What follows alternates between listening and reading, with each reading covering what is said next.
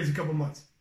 It's been a crazy couple of months with basically buying the new house, CPU Nationals. Luckily, we got CPU Nationals in before COVID 19.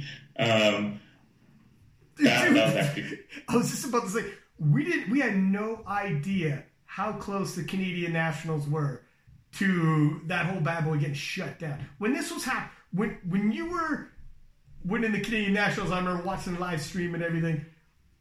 I we like within that was early March. We're still in March, which doesn't feel like March anymore. So much has happened. But I when, know it's crazy. Isn't that crazy? When I think yeah. of when I think of earlier March, and I think of like yeah, watching you on the live stream, it's like a fucking. It feels like forever. Life was so different. It feels like forever. Mm-hmm. Yeah, like going outside, like going to meet your friends. Like it just seems like a different era from Dude, a few weeks ago. It like it, it's like that song. It was all good just a week ago. oh, true. that is that is so relatable, dude. It is so relatable. But yeah, it's been crazy, and you got a house and everything in the middle of this. However, with the isolation lockdown, you can work a lot on the house now. Yeah, so it's been a lot of like it's the house is good, but it needs a lot of work. So we basically stripped out all the carpet, stripped out the flooring. We're repainting. We're putting in new like laminate flooring on the bottom. We got vinyl vinyl flooring for another floor. It's it's going to be a lot of work. Damn, man, we got time, but you still got your you still got your job. Oh yeah, I'm working from home. That's huge. Look, there's a lot of like power, especially in the powerlifting community. I don't know. I'm gonna have so we got Joey Flex coming on um, yeah. later on this week. And I don't know how this is hitting a lot of these powerlifting coaches and gyms and shit, or personal mm-hmm. trainers. Like a lot of people who are powerlifters are like personal trainers, own gyms, coaching yeah. services, and who knows how if this thing goes months. Gotta hope their clients get home gyms. Man, you know, at least at the very least, if it's global, if some nations open up, you could still have coach like athletes from those nations, and it helps you know, like let's mm. say U.S. stays closed, or I mean, Trump's saying he wants to open it up soon. Yeah, I saw that. I don't know how that's going to happen. Because wasn't he saying Easter? Is that what I heard? Easter? Dog, that's real. They're it's still exploding over there. They're not even close yeah. to declining. No. It's, it's like man, it's getting worse and worse every day. That is like it's like, sir, I appreciate your optimism, yeah. but realistically, I, I don't know. you got a lot of work to do before we start having that conversation. It is, um, damn, these are bizarre times, man. Yeah, these man. are freaking bizarre times. I was um reading. What else? Did you get to anything else? Watching any movies, documentaries, or anything on the weekend? Honestly, I have like my media consumption has been to a minimum lately. Yeah. it's just been working. Working, right? um, I've been reading. Mike Tyson wrote a book with Cus D'Amato, his mentor. Like his okay. so the, the the Mike Tyson story. He was like a youth who was like in and out of jail from the slums um, in Brownsville, like getting like he was hanging around murderers and robbers, and he was like robbing people and whatnot. And he got picked up by Cus D'Amato, and he's I think he's 12 years old, but he looked like a damn man. He was like jacked when he's 12 years old already. And, he, Wait, Mike or the other guy? Um, so the other guy was old in the seventies. Mike was twelve and jacked at twelve. Years oh, old. Fair. He looked like a man. He looked like a full grown. They show footage of Mike Tyson at thirteen years old, hitting the heavy bag and hitting and sparring with grown men, and it's terrifying. Like how mm. fast and powerful and explosive he was, and he was like he was a child, man. And he was a scary dude. When they when they had him box, they would take him to like um, these exhibition matches, and they were like, all right like everyone lies a little bit. Like let's say you had ten fights.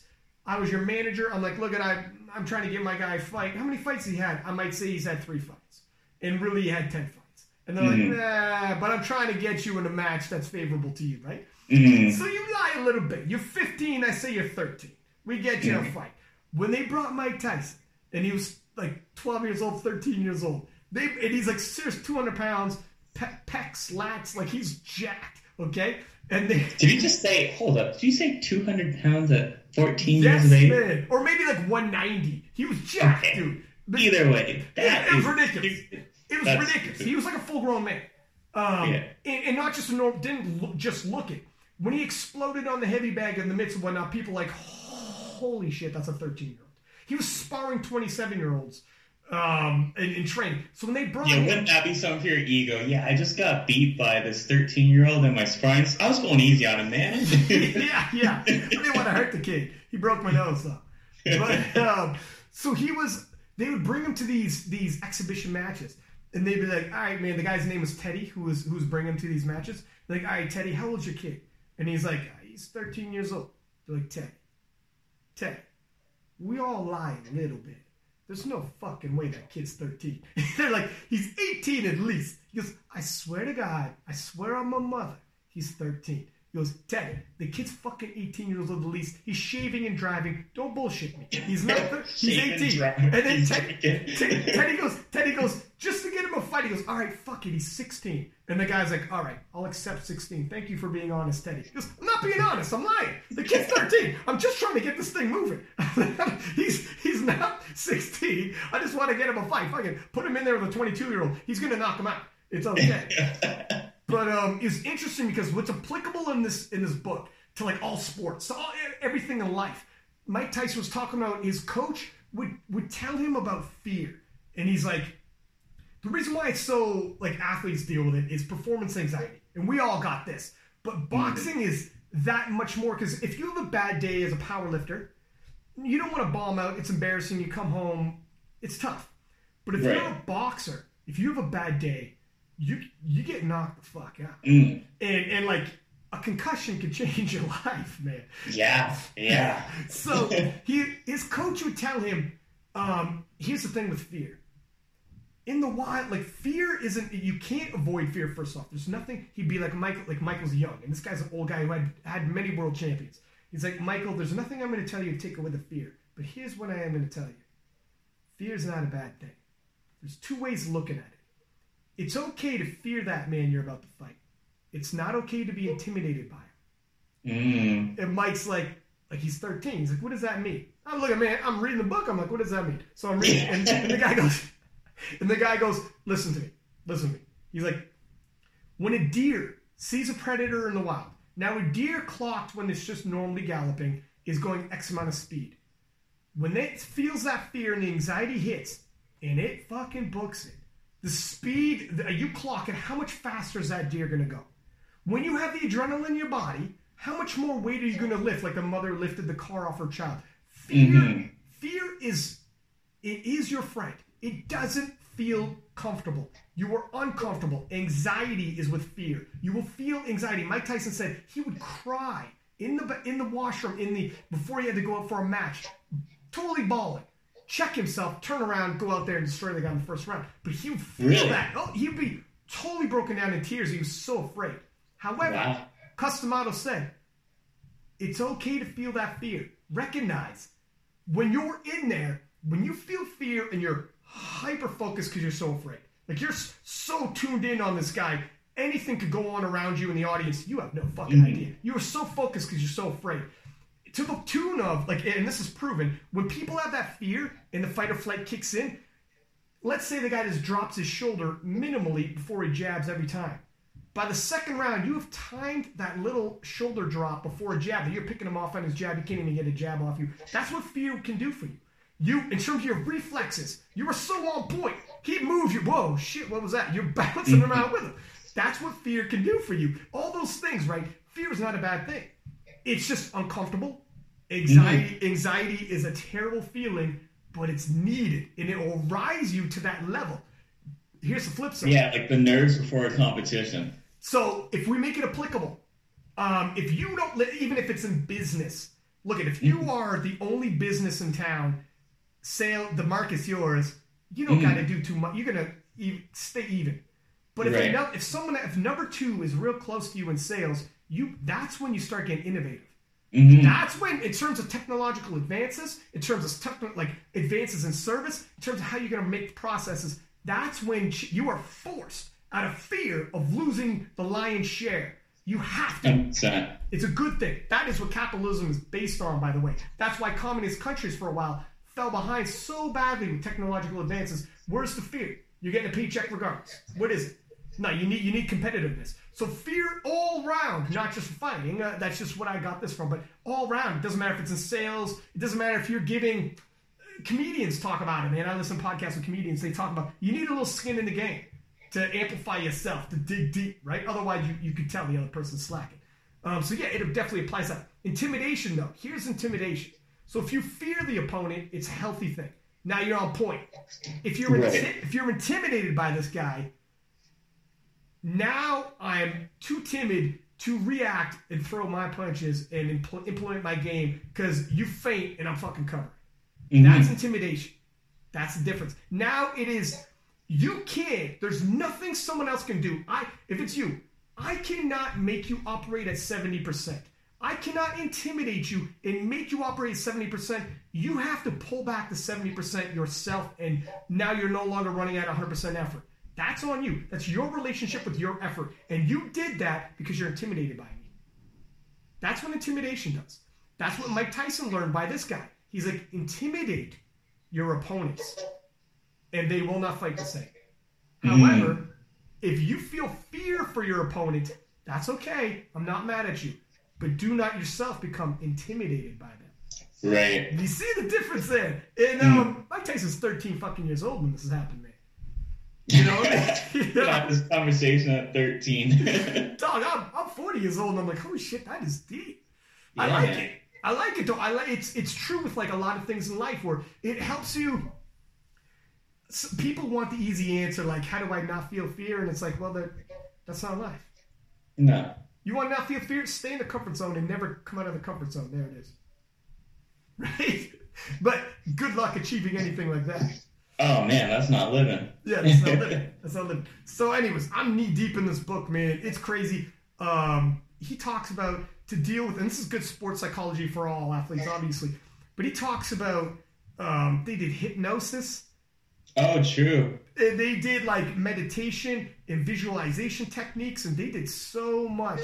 So to turn Michael into like basically Yeah, I remember his training like was like borderline insane, like Yeah. the, what he went through. Like I remember watching some stuff on like his training, like the hypnosis, and like it was to the point where like, man, like this guy's going to turn like it's almost like on the line of turning insane here. Well, you, you know what? So, like Mike said, when he like he's 13 years old again, when he was sleeping, because when you're sleeping, your conscience is asleep, your subconscious can hear things. You can hear things. If the radio turns on when you're sleeping, often that song will enter into your dreams, whatever. You're you're partially awake, like your ears are working, obviously. Just your conscious is asleep. That's the best time to do hypnosis. His Cus D'Amato would come into the room when he's a 13 year old boy sleeping and tell him things like, "You are you are a monster. You are unbeatable. You are the mm-hmm. next world champion. You are a destroyer of worlds. You are all powerful." And he's subconsciously taking this in. So when he walks into the ring, he's like, "I'm a god." You know, he would like believe it. It was like ingrained. Here's a problem. Mike said it carried on into his social life when he'd go to school. Teachers couldn't tell him shit. If somebody like he just was like he was it, it really badly messed him up in terms of his ego. He couldn't get his ego in check. He was insecure with an ego, which is kind of sounds like an oxymoron, insecure with an ego, but he had so much insecurities, but at the same time, it just propelled his ego. Ego is insecure as well, right? oh, for sure. It's um I don't know, man. It's really complicated. It's like all that built up confidence with like the other side of like the egos insecure insecurity. So it's like confidence is like jumping over that, but that Right. stuff still underlying. So Don't- it creates a mess on the inside. that's how complicated humans are, right? yeah. It's, it's not as cut and dry. The same guy who's uber confident, who, yeah, he'll walk in the ring and you can't intimidate him, at the same time is so crazy insecure about himself that he would be like, when people came up to him and idolized him, he'd be like, these people must be shit because I ain't shit. And if you look up to me, what does that make you? Mm. But at the same time, he thinks he's a god when he enters the ring. It, it's, it's, it's It's a complex situation. Pe- that's and that's people.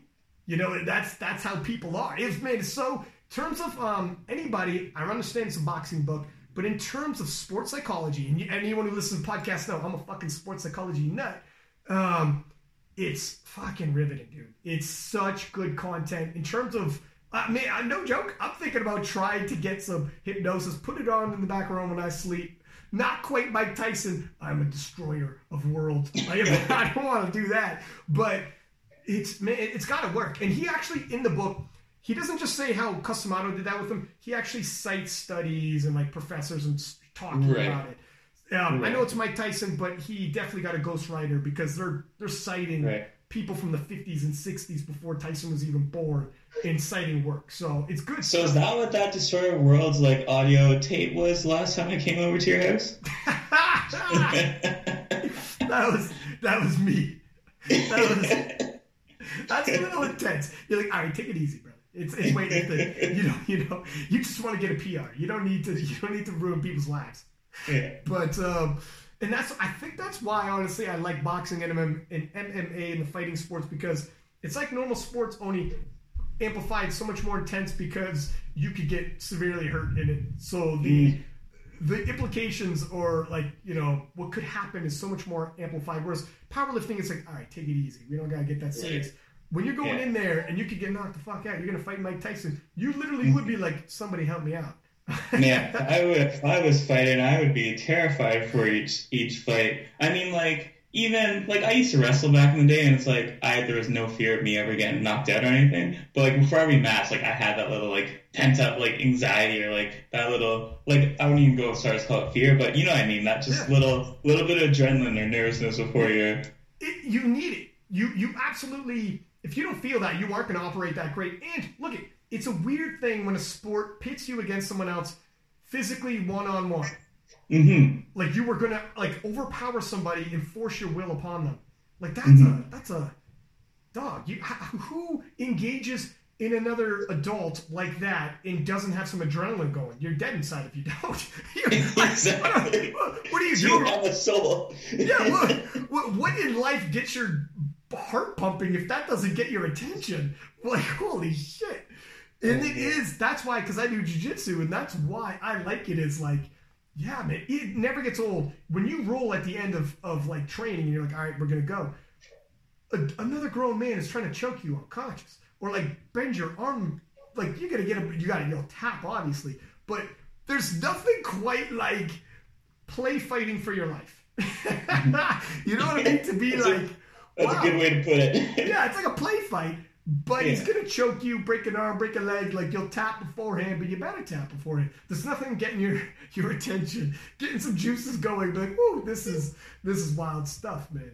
But Mhm. uh, but yeah, man, I'm interested. I'm gonna keep reading this book. I'm only like 20 percent of the way. I'll update you guys and see if any other crazy shit. This is Mike Tyson for God's sake, too. Is there a crazy in terms of athletes in all of the world in the history of sport? Is he the crazy son of a bitch we know? He's up there. He's He, he- he's up there for sure.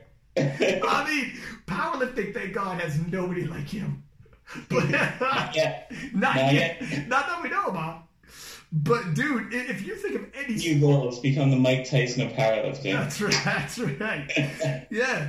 If you like, man, you want to go down the rabbit hole, look at uh, Mike Tyson interviews with the media, and when he, you could waste twenty minutes of him telling the media to go fuck themselves and blah blah. Like, dude, it's oh, insane. Oh, yeah. He gave zero shits, and Yeah. he. He's he bit a dude's ear off and like he oh, was oh yeah.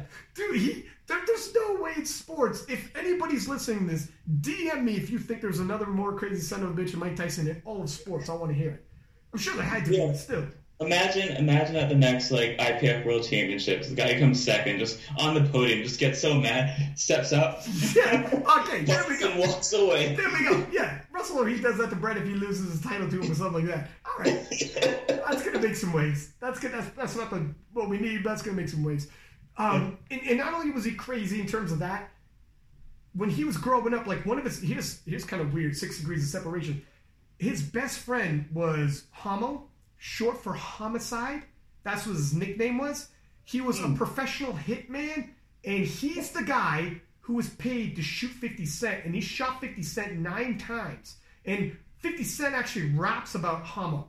And that guy was Mike Tyson's best friend growing up. And when Mike Tyson, oh yeah, the dude, no, Mike Tyson, dog. When I mean crazy, listen, if you're gonna DM me, if you think you know another athlete crazier than Mike Tyson, you're about to DM me.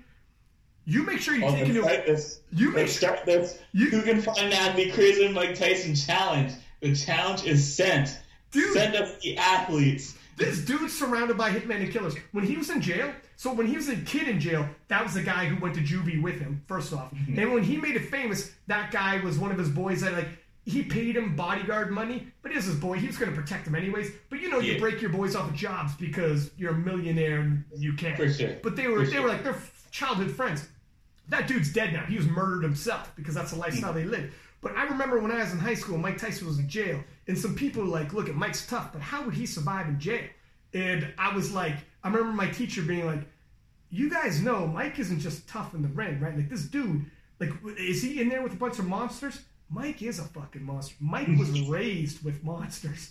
Like that's the neighborhood he he's not out of his element. He wasn't raised like a middle class kid, and he's just gonna end up with killers. That's who he hangs. He's gonna meet, show up high fiving people because he knew them from the block. You know what I mean? Like this isn't. What do you guys think this is? And, and we're waiting for you, Mike. What took you so long? Mikey, Mikey, where you been, man? What you doing here? Um, they said some dudes. Uh, I seen him in an interview, and dudes are like, uh, "Did anyone try you to try to be tough?" And Mike's like, "No, no." They're like, "Nobody tried to fight you because you're Mike Tyson." He's like, "No." No, no, no, no. He said, I think he said one time he whooped the guy's ass. The guy wasn't super really trying him, but Mike's just in a bad mood. And the guy was a little bit too lippy, so Mike whooped his ass. But he's like, he's like, sure, shit, nobody's like, I think this is going to be a good idea. It's Yeah. like, no, man. Nobody's got delusions of grandeur.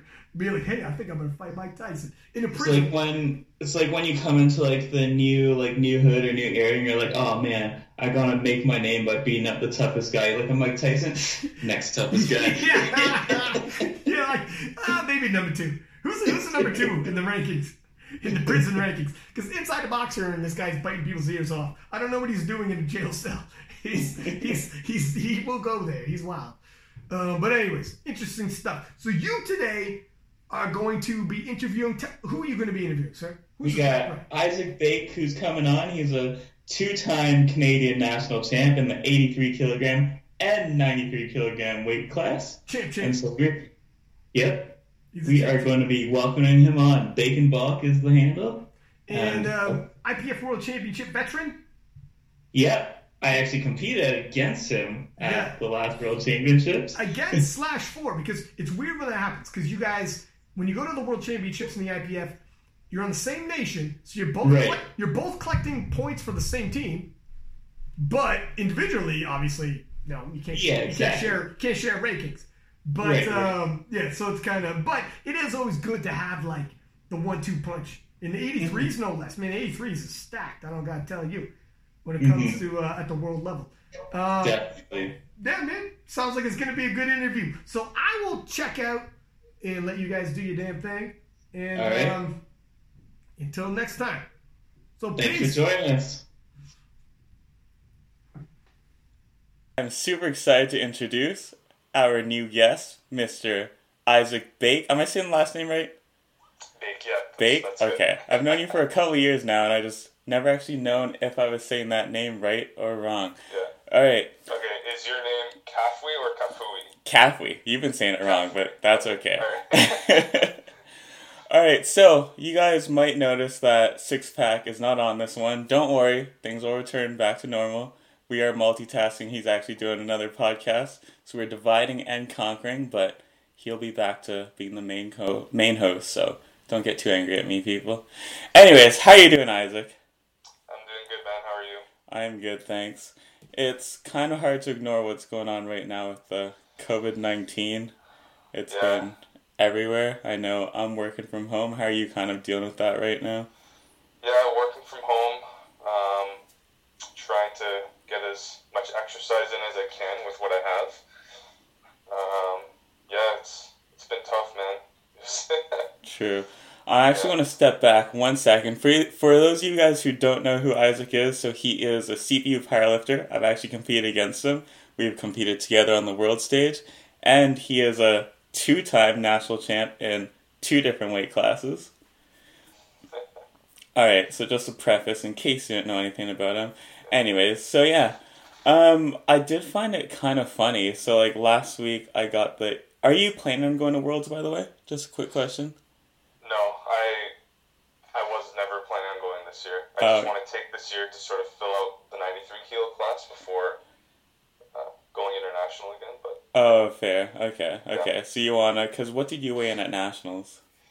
I was 87.2 kilos. Okay, okay. Yeah. So still, still pretty late, yeah. Still probably could have made eighty three if you really set your mind to it. If I spat a lot, for sure. What was your What was your biggest reason of getting out of the eighty three kilogram weight class? Uh, I just felt that it wasn't good for my long term progress. Hmm. Like, um, yeah, it was really hampering my performance on the platform, and I feel like I would make good gains, and then I would cut, and then I would lose all my gains, and it'd take me a few months to build it back up, and it just slowed everything down. So, Oh, fair. I mean, it's it's been going well so far, just being on a caloric surplus all the time. It So you didn't you didn't find that that weight cut that weight cut kind of had diminishing returns for you in terms of Yeah. when you got to the oh, No, def- platform. I see. Definitely. Okay, makes sense. I always wondered because even even at provincials, I think you weighed in at eighty six kilos, and I was like, man, Yeah. he's in eighty three kilo range right there. Anyways, no worries. What about yourself? Are you ever gonna move up? Um, I, I honestly am a terrible, like, weight cutting is fine for me, but rehydrating is terrible. Like every single meet I have, I'm cramping like, uh, and I just, I just don't get it. I don't know, but I like I still perform on the platform, so Were you cramping at nationals? and I was. And it was brutal because, as you know, at national there was like no time in between. It was like a sprint that meet. But yeah, I'm I have unfinished business in the 83 kilogram class, so I don't see myself moving up. Well, congrats on winning that. That's awesome. And congrats to you on winning 93 as well. Thank you. Maybe one day I'll jump back up to 93 so we can bring that battle back to life. Let's do it, man. Let's do it. Yeah, anyways, so uh, what I was saying earlier about last week, I got the email from the CPU basically confirming the Team Canada for IPF Worlds in Belarus in June, and I just found it crazy because, like, obviously, you know, every sports organization has been canceling. You have the Olympics, which just canceled, all the sports organizations, the NHL, NBA, Yeah. basketball, and I just, like, it just doesn't look good as our sport if it's so close to the world and they still haven't canceled. Like, what do you think about that? yeah, I mean, the situation's always evolving, right? So I think the longer they wait to postpone it, the more costly it's going to be, anyways. So I feel like they should do it right now. Yeah. Um, yeah, it's Yeah, Yeah. exactly. Like obviously I'm not going to book anything and like yeah, it just I don't even think I don't I don't even know if they're allowing like international flights right now even. yeah, yeah. They're, they're not unless it's essential, right? So, hmm um, yeah, I think they should definitely at least postpone. the Oh, I agree. And they did they did postpone the Masters and they canceled Sheffield and I almost feel like Team Canada we should we should kind of take the same approach that Canada did for the Olympics. Like they made a stand and said, if this doesn't get postponed, our athletes are not going. And No, for sure. Like- I, I 100% agree. it's just it's just for the safety of your athletes like just looking at Yeah. what's going on in the world everything's shutting down and it just doesn't make sense I mean, i think as a sport as a whole trying to get more people to take the sport seriously i just don't Yeah. think it looks good on our part which is just No, my two cents no, And- for sure. I think Canada should definitely try to set an example for the rest of the world and mhm. do one of the first ones to do that. yeah i could be wrong i think i think it was great britain that said they're not sending their athletes i could be wrong Alright, good don't quote them. me That's good. but I'm pretty sure they did say they weren't going to send their athletes. Um, but yeah, it was even funny. Like I was reading an article the other day from one of the soccer players I used to follow, and Belarus is the only country in Europe right now that hasn't canceled their professional soccer league. oh yeah. Yeah. That's playing a role in. Maybe in all this. I don't know if they're just not worried about the spread of COVID right now, but it's it just sounds a little sketchy to me. So yeah, it does. we'll we'll see what happens. Um, the I got an email recently. The CCES, like Canada Center of Excellence, I don't know the whole acronym, but they've actually postponed testing athletes for drug testing athletes as well. So Yeah. it is it is funny. Like who would have thought? Like if you go back ten years ago, who would have thought like there's going to be this global pandemic, which is basically going to shut down everything, would be Yeah. self No one could have quarantine. predicted it. No one could have predicted it. oh man. So, I mean, I we're really lucky that CPU Nationals was like the week before it all sort of took off, right? Oh, I I know. mean, yeah, when we got back, like everything started shutting down. I was like, holy crap. Yeah. Like, Yeah, it was crazy. Like I know Yeah. it kind of started a little bit. Like even traveling, I was like like on the TVs and stuff. I'll see stuff about COVID. I'm just kind of like ah, it's whatever. And the next week, I'm like, oh man, I really gotta take this seriously. And I admit, even at first, I was like, ah, whatever. Like it's mostly in like Europe and stuff. We're gonna be fine. Yeah. And I'm like, oh, it's really ramping up. Yeah, no, I was definitely uh, a little skeptical of people sort of blowing out of proportion, but as it evolved, it definitely, yeah, I understand the seriousness of it. now. For sure. Like I'm staying calm. Like I'm not one of those people running Yeah. to the grocery store and buying all the toilet paper. But Yeah. I, I don't understand what utility the toilet paper would have. I know. like, what is this? yeah, like I feel like my first thing would be like, all right, I want to get some like you know food, like unperishable foods, like stuff that can Yeah. last long, and like, and like worst case scenario, like I know it's probably not the most ideal thing, but if you're at home and you like go do a number two, like you can shower after. But yeah. I just I just don't get this like culture of just hoarding all the toilet paper right now. It, it's a little ridiculous, but Yeah. it's kind of shows what we boil down to when emergency or something that's right. All the irrationality comes out. mm, yeah, I really I really do hope that we can beat this thing soon though. It is. Yeah, no. Yeah. What have you like? Have you been getting your workouts in right now? Uh, so I bought a single loadable dumbbell Okay. with about 70 pounds of weight, so I've been doing unilateral work. Okay. Uh, split squats, stuff like that. And then my friend has a garage gym that he's been letting me use, so I've been going there about once a week. Oh, not bad. Okay. Okay. So you still get your compound movements in. Yeah. Currently in the process of building a squat rack, and I'm going to order some plates. Oh, nice. Okay. Okay. I was in What the same. I was in the same boat. Like I had a kettlebell, so I was doing basically like kettlebell circuits. And Yeah. honestly, there's only like so like I started out with doing like you know your bodyweight workouts, but there's only like so much you can do. Like No. I'm like I can't keep adding like in terms of progressive overload. I can't like keep adding like extra seconds to my eccentrics. Like what I'm doing 10 second eccentric push-ups now, it's just it's just mind numbing and boring. You're essentially doing everything you possibly can to make each movement as hard as it can be. oh, for sure. I got I got a little eccentric, Yeah. yeah. Definitely. I got a little lucky. Uh, Six Pack actually lent me some of his weight, so he got me yeah, about.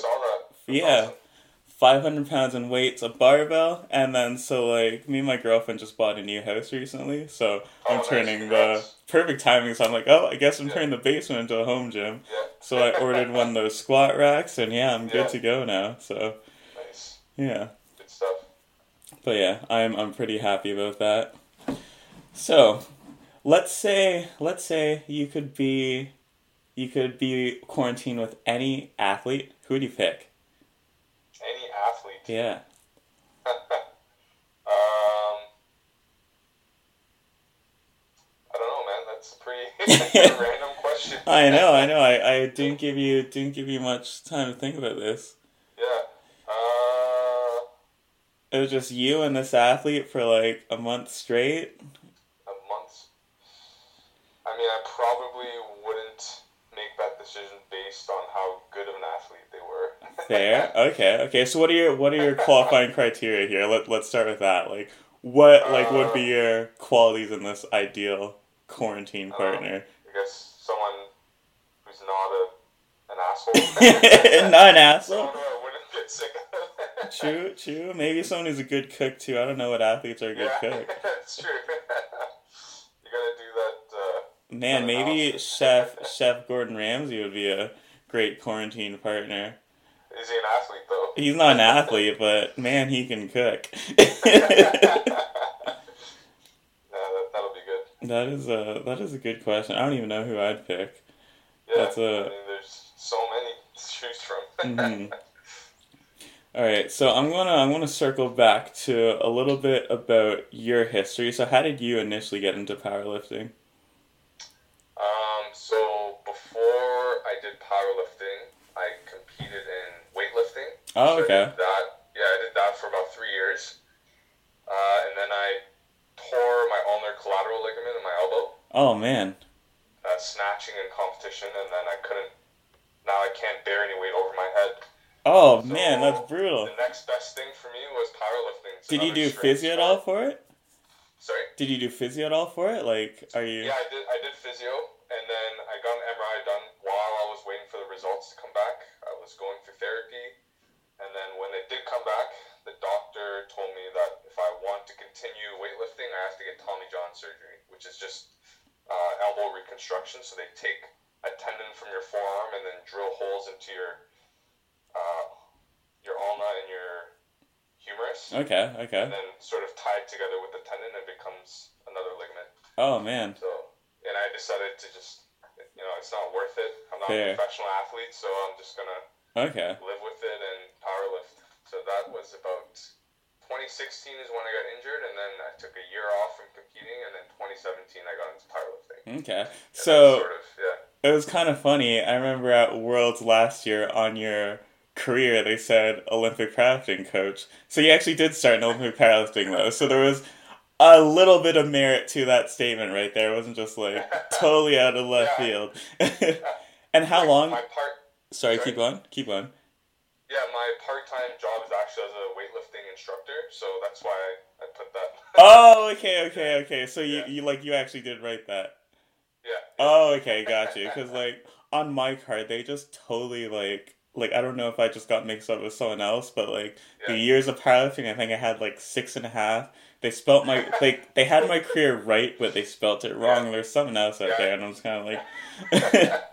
I understand they have to input a ton of athletes, so I was like, really, Yeah. guys? Yeah, they got my PB total wrong. I was like, oh, 757 and a half? Sweet. they put seven fifty-seven and a half. yeah. Okay, and what was it before going in? Sorry? And what was it prior to going in? 748. Oh, okay, okay. So they bumped it up. Not bad. Yeah. I'll take that. Yeah, I definitely noticed some mistakes on their end. Yeah. And were you like were you actually competing in Olympic powerlifting? Like, did you hit any competitions, or were you just training for it? Olympic? Or sorry, Olympic weightlifting. See, I'm just so eager. I want powerlifting in the Olympics. Yeah. Like, I do too, man. I think a lot of us do. But yeah, I competed. I actually went to nationals the year that I got injured. Like, Oh, I okay. competed there with the injury. And Oh, that was my wow. Last competition. okay, Yeah. okay, okay.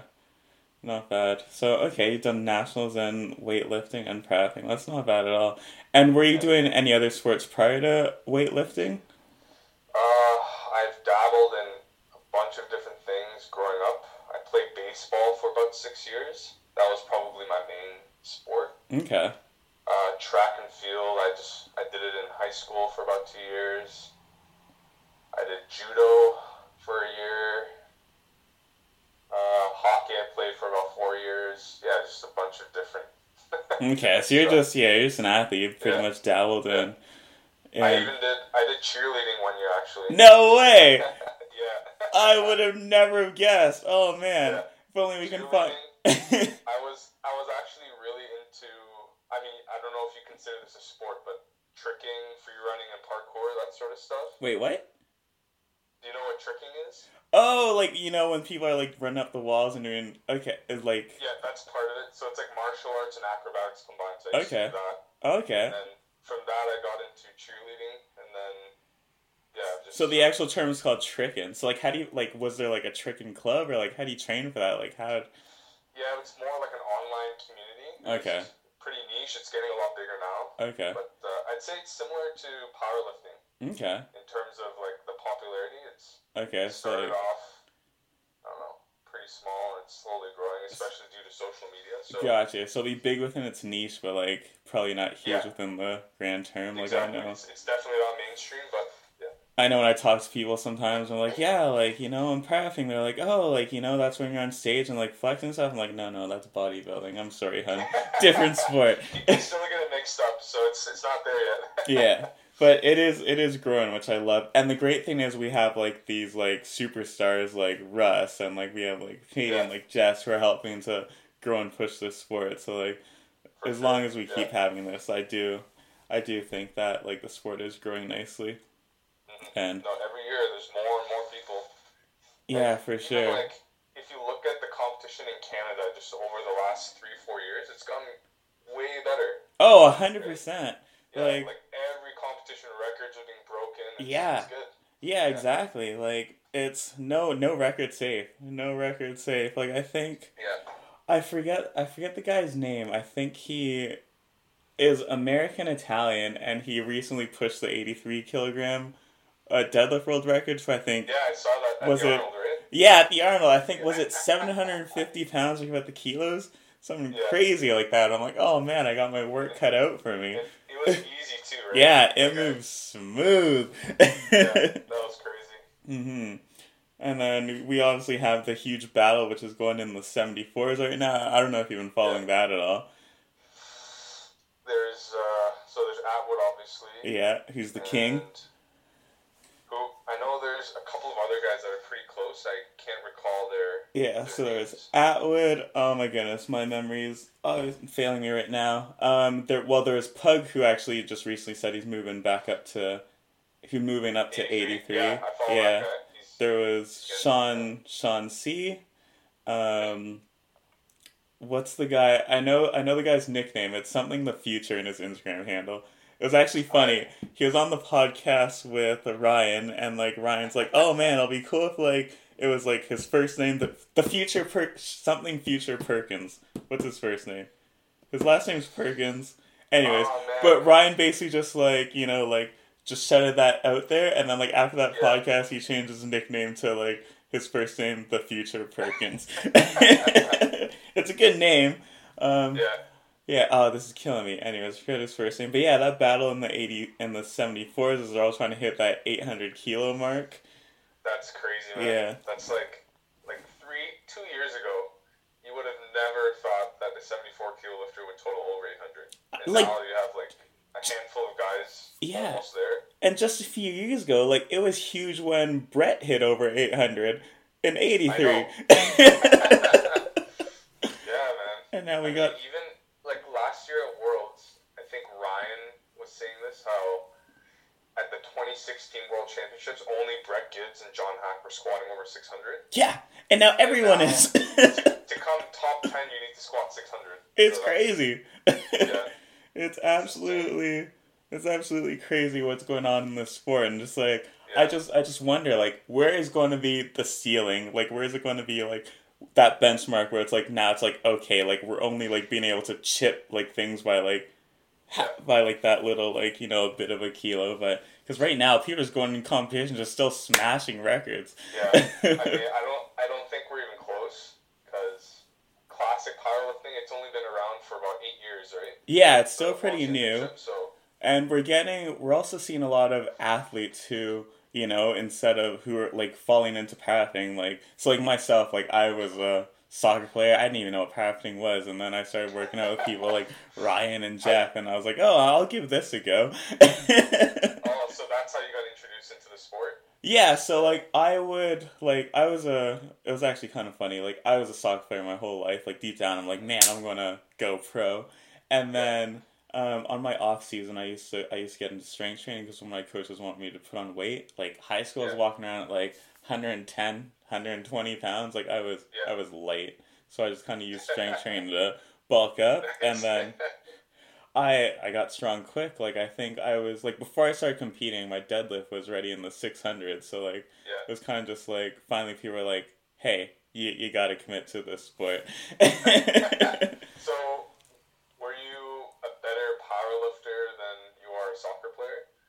Uh, see, deep down, There's, su- there's such like two complete opposites in terms of oh what for sure. they. Oh, they I know. They Yeah. they don't complement each other. They're not complementary sports at all. yeah, for sure. But honestly, like I I would probably say I'm a better powerlifter. I mean, I've never been to the world stage with soccer, so I mean, again, soccer's mainstream, right? There's the talent pool is a lot bigger. So yeah, exactly. it's a little bit different, but hmm yeah. Were you following the the like just hype for Sheffield at all? Uh, like the athletes leading into it. Yeah, yeah, I mean, I've, I've been following Brett Gibbs. I was really looking forward to seeing Brett Gibbs compete. me too. Cause like Yeah, he because- was injured at the last at the last Worlds. Yeah, and he hit like an 860 total in training, something Right. crazy like that. Yeah. It was so easy. I was Yeah. like, holy crap. yeah. Man, I like. I like. It's kind of disappointing that Sheffield had to be canceled. But, like it had to, but. I Yeah. was a lot of people are just kind of like throwing out like man like Russ Russ versus Taylor but I'm like how can you forget Brett Yeah, no, no. like you can Yeah. never count out Brett Gibbs like he's one of the goats of powerlifting and like Yeah, I It- don't know. In my opinion, I think Brett Gibbs more times than not could probably beat Russ Russ Orhii in the 83 kilo class. hmm I would put my money on Brett just you put your money on Brett Yeah, I think he's more well rounded because his bench is crazy. oh for sure yeah he Yeah, a he's benching 500 pounds. That's nuts. Yeah, and like, yeah, it's just with like when Russ is on though, like if his squats are on, like he is just. Yeah, his squat. But same with uh, Brett Gibbs. That's right? true. It, it yeah, He's dealing with the quad injury when he hit 295 at World. So true. And then he had the issue at re rack at racking at Worlds too, so like he had Yeah. to. So yeah. man, it was the. I, I believe it was the soft elbows. Oh okay okay. Yeah, but it was stupid because his second bench got turned down for soft elbows, so he had to re-rack it, and then it messed him up. And Right. Then I saw his third bench; it looked exactly the same, and he got three white lights. Oh interesting. Yeah. Yeah. you, you never know with some of the calls, but it's it's whatever. So for Yeah. Sheffield, if you had to take your pick, you you'd put your money on Brett. Yeah, I would. Okay, okay. Yeah. I yeah, I think I think I'm gonna have to I'm gonna have to go with you. Yeah. it's I mean, just- no disrespect to Brett, right? He's an amazing athlete. Yeah. He definitely has it in him. Obviously, he's he's beaten Brett uh, on the international platform. So hmm yeah, but if I think if both of them had a perfect day, I think Brett Gibbs would probably win. hmm And are you are you picking Brett overall or just like between like Brett and Russell? Um, I like in terms of IPF points. is Yeah, what, yeah. uh, I don't know. Uh, I mean, if Taylor Atwood were to hit 800 kilos, what do you know? What his IPF points would be? Oh, I don't know, but it it would be a lot. I'd have to go punch it in. But yeah, I mean like the like the poor thing, like the sad thing for like the like heavyweights and really lightweight guys is they like they don't have much of a chance with IPF points, unfortunately. like yeah, it's definitely definitely favors sort of that bell curve area. Yeah, exactly. and I mean, it's a nice switch for us because with the with the Wilks, like it kind of favored the heavyweights. Like Yeah. we weren't going to beat the like those one twenty plus kilos, but now they have like they're just out with the IPF points. Um, we did. We were talking to the guy who founded. Have you heard of the dot system at all? no. what is it? Okay. So it's a like it's a new way. It's kind of like IPF Wilks, just like a new score to rank athletes. And like so we actually had the guy who founded it on the podcast before. And so some organizations are actually starting to switch to dots. And so I like I can't explain as well as he does. But like it's like he's constantly kind of changing it, but like it's basically a little more well rounded. Like he kind of compared a lot of the top athletes on his, and like on his chart, he kind of had like all the people competing in Sheffield, and like all their scores would be a lot closer on the dot system. So I think it does make it a bit more competitive across weight classes, which is kind of Yeah. interesting. But Okay. I don't know enough about it to like completely explain it. Do you But know? Do you know what federations utilize that system? Um, I like I know when we were talking to him, like he said, like there's been some specific countries that have switched to it. Like I think, like I think Germany switched to it. There's been a few Yeah. others. Um, I think I saw on social media, OpenPowerlifting.org was actually maybe going to be moving to dots as well. I Oh, could. I could be making that up. I don't know, but I'm pretty sure I saw that somewhere. But Uh, like I follow a guy on Instagram, so like he'll post when like a different like organization like takes on dots, and like I honestly Yeah. feel like every couple weeks I see him post like a new like this organization is now taking on dots, so like I feel it is growing. It's kind of interesting.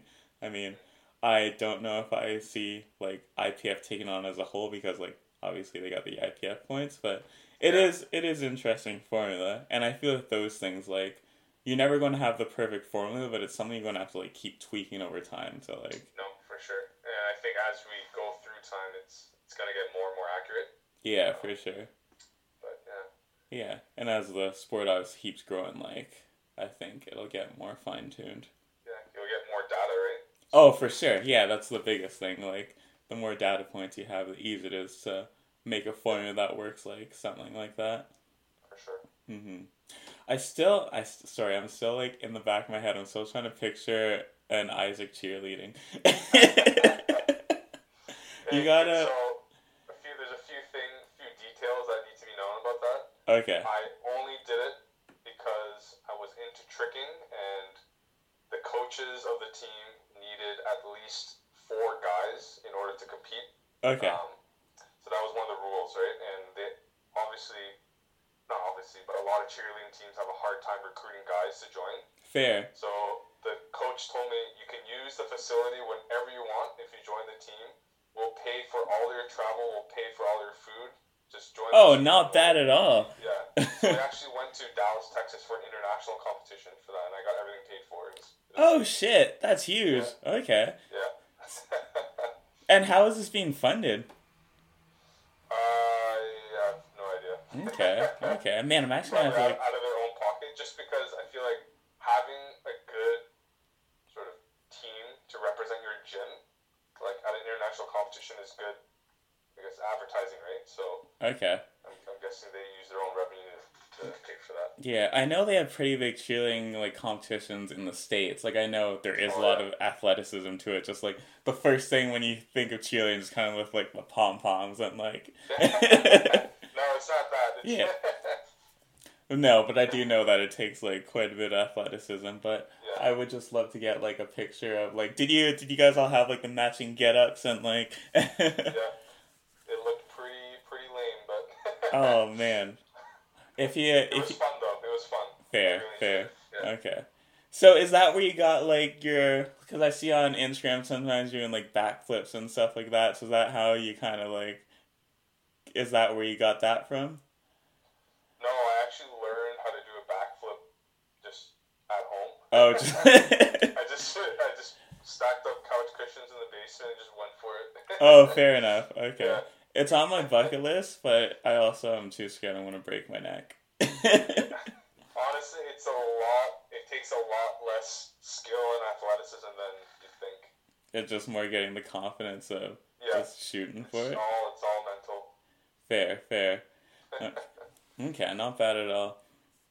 Um, so basically, I did I did kind of want to one thing I also want to cover why I had you on board. Um, so when we're when we're talking about your training specifically, I know you have you do have a coach. Um, Yeah. is it Sheldon Bretto? Okay. Yeah. And have you been working with him like since you started powerlifting? Yeah. Okay. He's been programming for me since the beginning, leading into every competition. So Okay. in between competitions, I might take one or two months where I sort of program for myself, and then Fair. Okay. Okay. and And in terms of kind of like structure, like you don't have to give us like all the nitty gritty or like the secrets Yeah. of it, but like what does your training kind of look like? Uh, so what I typically do on a weekly basis, so I'll break it down weekly and then I guess monthly. Right. Um, so every week, usually I'll undulate the volume and intensity. So it'll start with like lighter weight, more reps, and then day two I'll do a little bit heavier, a little bit fewer reps, and then day three I will do, I don't know, higher intensity like ninety percent plus, Okay. lower repetition. So it sort of goes down like. So that, like in every block you get up to like the ninety percent range? No, that's just an example. Oh, so gotcha. Just start lighter and gets heavier. Fair, fair. Week, and I Okay. keep that every week. Oh, I see. Oh. Okay. Yeah, and then I'll do that for about three weeks and just add weight uh, every single week. Mhm. And then the fourth week will usually be deload. So every Fair. I guess, month consists of three weeks of accumulation and then one deload week. Okay, not bad. And then, obviously, the further away from competition I am, I guess the more accessories I'll do, and the Yeah. higher the volume. And then, yeah, as I get closer, just gets more specific. Yeah, makes sense. Okay, okay. Volume drops, yeah. So it's pretty standard. Yeah, for sure. Okay, so use like utilizing linear periodization essentially. Okay. Yeah, I mean, I'm I, I'd say I'm pretty similar. Like I, but I would kind of like draw out my volume blocks a bit longer. Like I usually don't get close. Like I usually don't ramp up, so I'm like a month out from competition. yeah. you find out, what- is that just because it's always been that way, or you found that it works better for you? Um, it like it has worked for me. Like I find volume, like my body responds really well to volume, so I'll usually like draw out my volume blocks, Nice. and then yeah, I I hate volume, man. oh I know I know it's it's like Kills me. cardio. I I I can't. Like I remember I used to I used to play soccer back in the day and like we'd be running eight and a half kilometers before each practice. And then last year last year after Worlds, I joined a rec soccer league just for fun. After Yeah. honestly one minute, like I was just like I thought I was having an That's asthma hilarious. attack. It was it was brutal. Um, yeah, you have so much more mass to move around, right? exactly. Although one of these days I do want to throw my hat in the ring and try to get a triathlon in. It's always been on Oh, my yeah? bucket list. so Probably after you're done with powerlifting, right? yeah, yeah, for sure. Definitely like when all things are said and done, and like turn my training because I was always a decent runner and swimmer, but that bike can be the last key. Yeah, that's that's pretty counterintuitive because you're so strong. Like you'd think. I mean, you have the best of both worlds. I you should do CrossFit. ah, that's true. I I like as much as I respect CrossFitters, I just love making fun of the sport too much to actually commit fully to it. But although I, I will admit, back in university, I did do some CrossFit workouts out of box Yeah. and whatnot. That's So actually how I got into Olympic weightlifting. Was Okay. I saw CrossFit. I'm like, oh, that looks sick. yeah, And then I tried a workout and it sucked. Mhm. But yeah, like the heavy lifting components, I'm like, I'll just do that. right, right. So where do you where do you see how long do you see yourself powerlifting? Like, do you see yourself like you know basically like taking it into like for the next like five years? Do you see yourself moving on to anything else? Like, where do you where do you see yourself moving in the future? Um, so I I have a lot of nagging injuries. Hmm.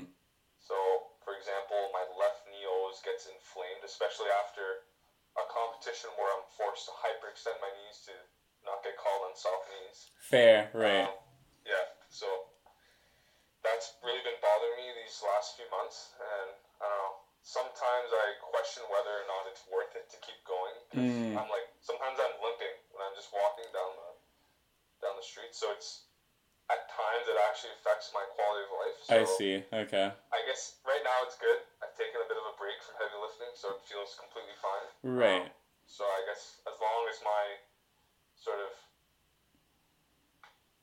the value I get from competing is greater than the impact it has on my quality of life. Right. So you're just going to essentially just kind of monitor that opportunity cost of Yeah. like the Exactly. training and the wear and tear on your body and see how Yeah. long you take that through. No, for sure. That's exactly what I mean. Okay. But uh, yeah, hopefully I'll be doing it well into my 30s. But And how old are you right now? I'm 26. Okay, so we are this. You're a ninety three. Yeah. Okay. Okay. So we're the, we are the exact same age. All right. Oh, awesome. Okay. Yeah, I How do you think feel? How does your body feel? mine is overall it's pretty good. Like most of my in- injuries have come from my soccer career. Oddly enough, like. Yeah. the the summer before I actually committed to powerlifting, I got patellar tendonitis in my right knee. Then I sprained oh, my MCL on my left knee, and then I had a really bad fall where I planted my arm and then to st- to break the fall, and I blew out my bicep tendon. So now in powerlifting, I haven't got any knee injuries, but like whenever I like start getting towards the end of the blocks, it's that patellar tendonitis that flares up. Um, and then it's my shoulder from bench from that like old soccer injury. So, Oh. I mean, I am happy that I haven't gotten any new injuries, but. I haven't actually had the chance to fully iron out those old injuries. So it's like like Yeah. you said as well, just managing the workload and managing the pain. Try not to Yeah, overdo find it. With powerlifting, you're a lot less prone to acute injuries like spraining your ankle or like dislocating a joint, but it's all the chronic. Yeah, exactly. tear, exactly. right? That's what really catches up to you. And that's the thing, like people like when you tell people you're like, oh man, like that sounds dangerous. Like you're like literally like, you know, like just loading all this weight on yourself. And it's like, Yeah. man, when we get in there, like you get so tight, like you are, you know, creating tension everywhere, you're bracing, like you are it's it's honestly almost like I find like I've gotten stupid injuries just from when I'm warming up and I'm not taking the weight seriously. But like when you get Yeah. into your top sets, like everything's tight, everything's braced, and you're ready to rock and Yeah. roll. So No, for sure. It's it's all controlled, right? So hmm exactly. But then when you look at other sports like soccer, basketball, like you have the change in direction, like the yeah, cutting, like a lot more the contact from other sports. people. Yeah, exactly. So I I would be curious to actually look into the stats of looking at injuries across like different sports compared to powerlifting. I'd be very, very interested to see the stats on that. Yeah, I mean, I. Do you follow Greg Nuckols at all? No, who is that? No, so he's a. Uh, so him and Eric Trexler have a podcast called. Um, it's called Stronger by Science, Okay. and they had one episode that sort of covered the scientific literature on uh, injury rates, Mm. powerlifting compared to other sports, and it's pretty low in powerlifting. Oh yeah. Okay. yeah. Okay. That. I can't recall the exact numbers, but it's. But it was lower lower than. yeah than the majority of sports. That is So, very interesting. Okay, Yeah. that is yeah, that's really cool. No, I do like I do definitely want to go look up those stats. It'd be Yeah. great to kind of have in the back pocket. Okay, and so when it's like when it's said and done, like let's say we go into the future, like ten. Actually, let's just say like you're talking to your little bakes telling your telling your kids like you know your past powerlifting history how do you when when the dust settles how do you want to be remembered Uh, I don't know. I guess I don't. I don't think it's really about being remembered. I think just knowing deep down that I maximized my potential. I guess. okay And I okay did everything I could to be the best that I could be. fair And I think knowing that would be okay to feel good about it. and so you've obviously already won the canadian 83 kilogram title you've won the 93 kilogram title like do you have anything else you want to kind of check check off your list in the world of powerlifting Oh yeah. uh, I would like to podium for the total at Worlds. okay I think that's yeah, that'll be a really. I think once I do that, I'll leave my shoes on the platform. Be like, I'm done. Fair, fair. You hit that podium, I wouldn't do that, but You take off your shoes, just put them there, walk Yeah. off. Before the picture, like- just put your shoes down. Be like, what uh, I don't know if you're aware of. Do you follow weightlifting at all? uh, leisurely. Like, there's some accounts and stuff I follow on Instagram, but I'm not like Yeah. huge into it. Do you know who Pyrros Dimas is? Ah, I've heard that name. Yeah, it's, I think he's a he won three Olympic golds and one Olympic bronze. Oh man, And the year that he won the bronze, which was like his last Olympics, he left his shoes on the platform, just walked off. no way. Yeah, it was. Oh man, that'd be. Yeah, it's like an it's an iconic moment in weightlifting. Oh, true. That would I would just like love to leave a sport, like just like have like kind of like iconic moment where you just like leave a sport and it's like that was like your thing because everyone's gonna know like that was like his trademark thing. But I feel like in order to justify doing that, you'd have to be in the sport for a long you do That's for like true. two years and be like, okay, I'm retiring. hey, quit while you're ahead. Quit while you're ahead. It's like I came, I conquered, I'm out. I see all these young bloods hitting new numbers. I don't want to fight with them. oh man. Okay. So obviously you're not putting your hat in the ring for 2020 Worlds if it whatever happens this year, who knows. But so you'd be expecting to come back for next year when you fill up the 93 kilogram weight class. yeah, and I would have to win the weight class again, right? So True. no guarantees. That's true. Worlds. But obviously, like you're an athlete, you're a competitor, like you train to win. So we're. Oh yeah, no, Yeah. I, I train to win every competition, man. hmm Okay, that's exciting. All right, so in a few years, we might see Isaac podium hitting that podium at the IPF Worlds. Yeah, I'll, I'll do everything I can to get there, but Yeah. okay, and uh, what else? So I just I just found it funny. So Bacon Bulk is your Instagram handle. Where'd that come from? Was that just kind of a joke, or like where?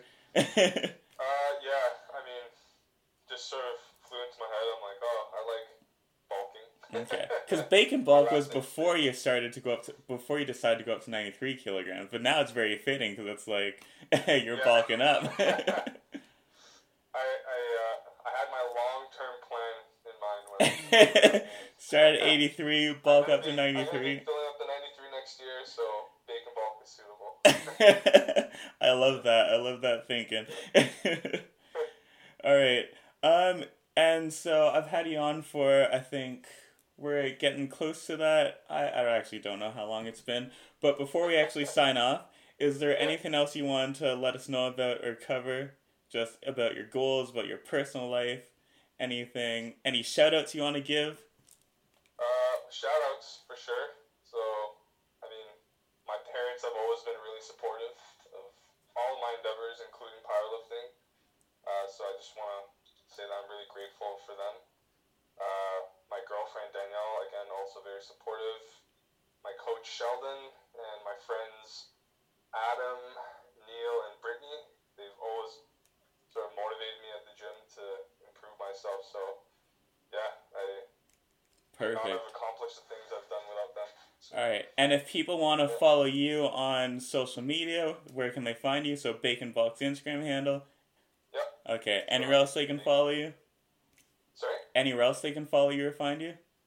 Anywhere else? Yeah. Uh, not. That's sort of the only thing that is Okay. open to the public. So. And do you coach at all? Do you coach athletes? Uh, I coach not in powerlifting, just weightlifting. Oh, fair. So I have one. I have one client right now who, I'm actually programming for. Okay. She's trying to. Yeah. Okay. So if we do have any weightlifters and they want coaching, they can reach out to you. Yeah. For All sure. right. Perfect. Just uh, shoot me a message on Instagram, and I'll be happy to help. All right. Sounds good. Well, it was great having you on, Isaac. I really appreciate it. Um, Awesome. Thanks. Thanks for having me. yeah, it'll be great to have you on again when you're after your podium at the IPF Worlds. All right, thanks a lot. Have a good rest of your weekend. We'll catch you later. See ya.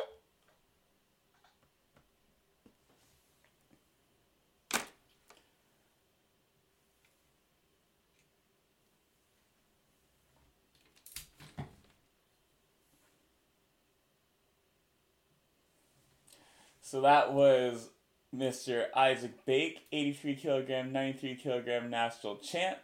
His all his future goals are to podium at the IPF Worlds, which is going to be a great feat. And the as we see the sport is getting competitive year after year, so hopefully we can see him do it. We, I, as a Canadian, I want to see more Canadians getting up to the top levels on the podium. Thanks for watching, guys. Six pack is not on this one, but he will be back. And I'll catch you next time. King of the Lifts, Calfwee, aka King Calf, aka Calfwee Fitness. Peace.